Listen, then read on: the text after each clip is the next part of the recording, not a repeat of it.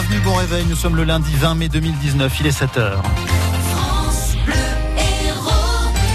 6h, 9h. Antoine Blin. Pascal Victory. France Bleu Héros Matin.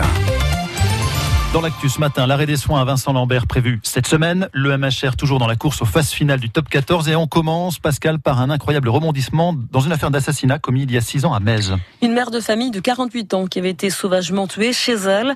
Son mari, suspect numéro 1, qui demeurait introuvable depuis. La famille de la victime le croyait même mort. Elle a appris récemment qu'il était vivant, qu'il vivait en Espagne. Une famille sidérée lorsqu'elle l'a donc appris, comme en témoigne leur avocat, Maître Abraham.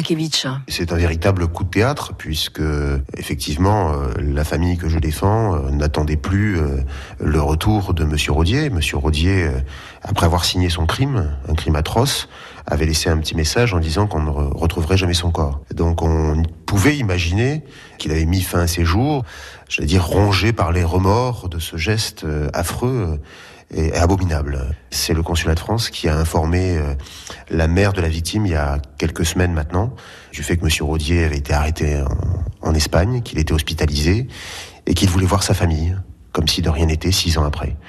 Il est en fin de vie, très clairement, il est en fin de vie et il ne sera donc pas extradé. Il n'y aura donc pas de procès.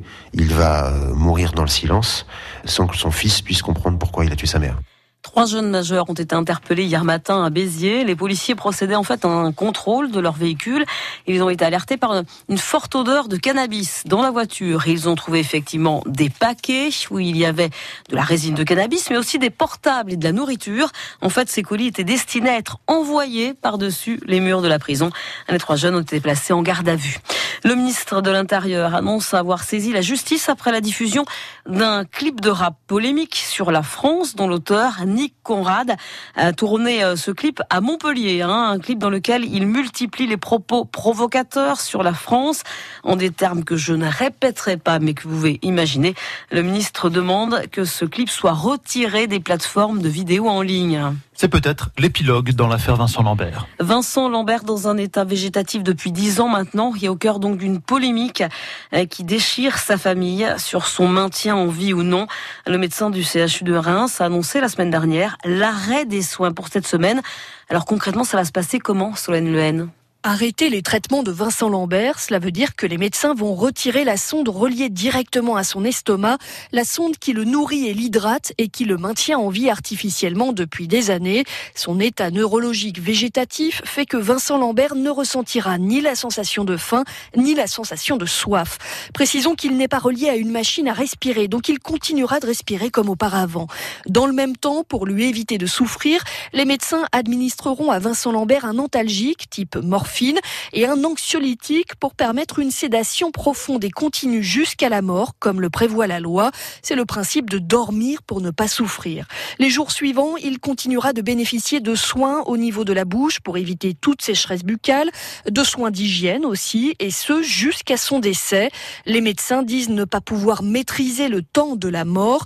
Elle devrait intervenir quelques jours après le début du protocole, même peut-être au bout d'une semaine. La mère de Vincent Lambert a lancé hier un appel à Emmanuel Macron pour que cette décision ne soit pas appliquée. Les avocats devraient déposer également de nouveaux recours. Cette affaire relance bien sûr hein, le débat sur le choix de la fin de vie. Notre invité ce matin à 7h50, le délégué départemental de l'association pour le droit de mourir dans la dignité. Les tonniers sonneurs prennent la mer pour la campagne, de pêche au thon rouge en Méditerranée.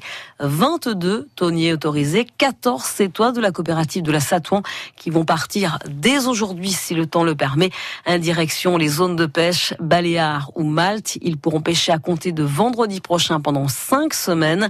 Le quota de pêche a été fixé en Méditerranée à 4375 tonnes de thon rouge.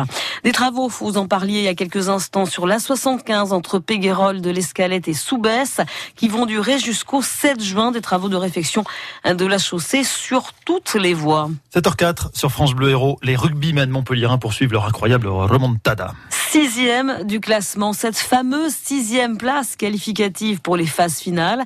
Et ce grâce à leur victoire obtenue hier à la mi-journée sur le stade français, 42 à 25.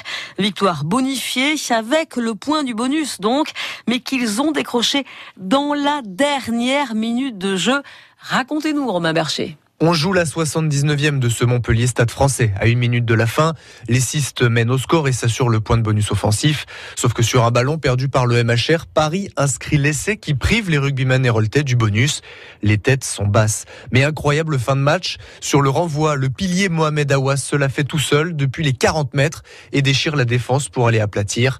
Le sixième essai du match pour les rugbymen héroltais, celui qui redonne le point de bonus offensif au vice-champion de France.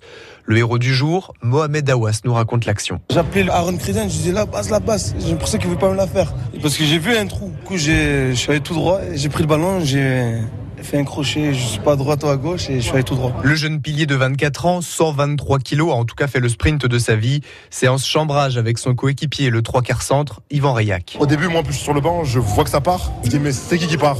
Et là, je vois Momo, je suis, oh, c'est bon, ouais. Et là, je le vois courir, allonger et tout. Je, dis, ah. je pense euh, que dans sa carrière, il remettra pas un, essai aussi beau que celui-là et aussi important que celui-là. Donc, euh, je lui ai dit, profites-en, t'en remarqueras pas 50 des comme ça. Cet essai est en tout cas le symbole de ce groupe qui ne lâchait rien, uni comme jamais dans cette fin de championnat pour aller décrocher les phases finales. Et ça va passer par une victoire dimanche prochain à Clermont-Ferrand. Dernier match hein, de cette euh, phase de poule. Clermont qui a été battu à Toulon hier, mais Clermont hein, qui est d'ores et déjà assuré depuis longtemps d'ailleurs de disputer les phases finales. Kylian Mbappé va-t-il quitter le PSG lors de la remise des trophées de la Ligue 1 où il a été élu meilleur joueur Il a quand même laissé planer le doute hein, sur son avenir. Si ce n'est pas au PSG, si c'est au PSG, pardon, tant mieux. Ça y est, j'ai déjà fait partir moi. si c'est au PSG, tant mieux. Ailleurs, ce sera un nouveau challenge. Alain Delon, ému aux larmes hier soir à Cannes. Alain Delon, 83 ans, qui a reçu hein, donc hier à sa palme d'honneur d'or. C'est sa fille qui lui a remis. Je vais vous demander pardon parce que ce soir, pour moi, plus qu'une fin de carrière, je pense que c'est une fin de vie. Ce soir, c'est un peu un hommage posthume, mais de, de mon vivant. Bon, il a terminé avec un petit sourire, hein, quand même, hein, Alain Delon. Alain Delon, 83 ans. Et puis, euh, l'on a appris donc hier hein, le décès du chanteur Nilda Fernandez à l'âge de 61 ans, mort d'une insuffisance cardiaque et qui vivait pas très loin de l'Hérault, dans le petit village de Bise-Minervois.